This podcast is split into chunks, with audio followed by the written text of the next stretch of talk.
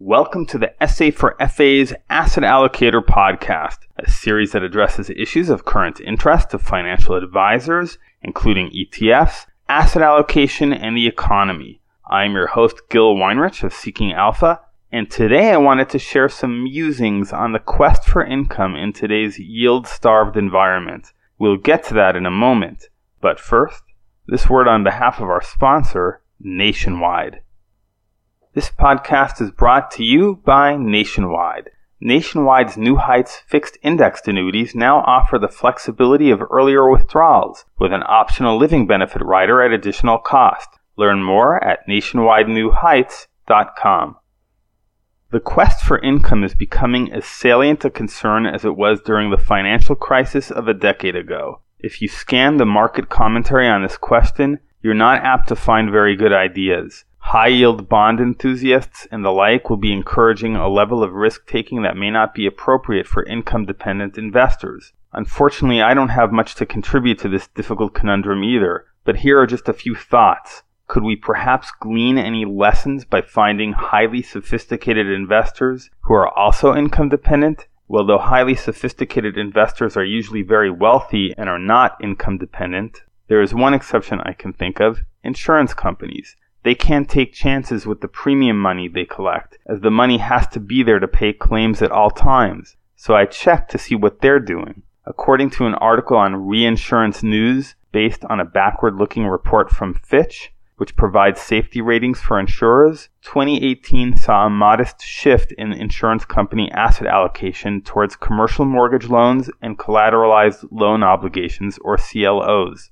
In other words, insurers were very concerned about the low rate environment in 2018 and cautiously raised their risk profile in order to increase yield. Now, speaking personally, I wouldn't touch CLOs, which are essentially loans to companies which owe above average amounts in proportion to their size or kind of business. But I'm not saying that insurance companies have exceeded their bounds in this matter, since Fitch Ratings reports this increased allocation brings insurance company investments in CLOs up to 2% of invested assets. In other words, insurance companies, pressed as they are, are still putting nearly all of their money in safe bonds. There's really very little that can be done.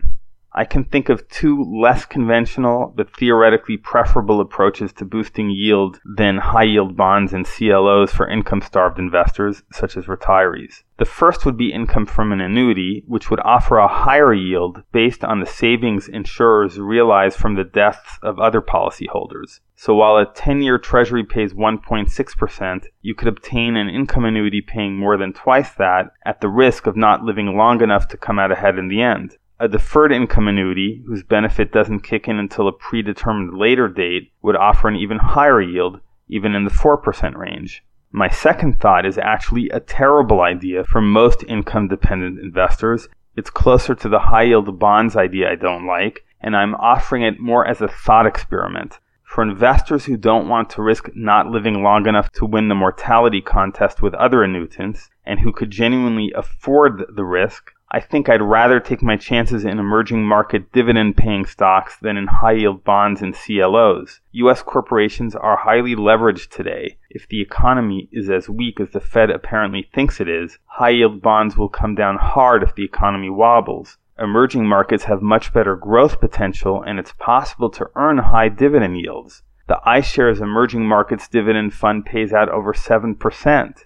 All that said, I have one huge problem with this. I don't feel safe in most emerging markets. I'd rather pick and choose which emerging markets. For example, I'd much rather be in an India fund than a fund that invested in Chinese or Turkish stocks. And yet the iShares India ETF pays out a measly 1.83% yield. Who needs that? The iShares Brazil ETF pays out 100 basis points on top of that. Still not worth the risk. So you see, we're stuck between a rock and a hard place. You don't get high yield without high risk in today's market environment, period. But I don't want to leave you empty handed, so herewith are two final thoughts for advisors on the subject of income. These are relevant to your clients, but the first one, unfortunately, only to those who are not yet retired. Given how income constrained the market has been for the past decade, currently, and for who knows how long into the future, there are just two ways I can think of to meaningfully help your clients boost their income.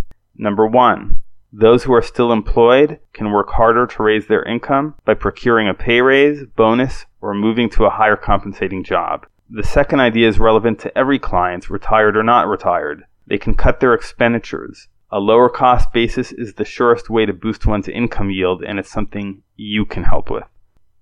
Thanks for listening. If you found this podcast useful, consider leaving a review on Apple or Google Podcasts to help others discover this series. Meanwhile, you can contact me at gil at seekingalpha.com if you have feedback or requests, and make sure to subscribe on your preferred podcast platform. This is Seeking Alpha's Gil Weinrich, and our podcast was sponsored by Nationwide.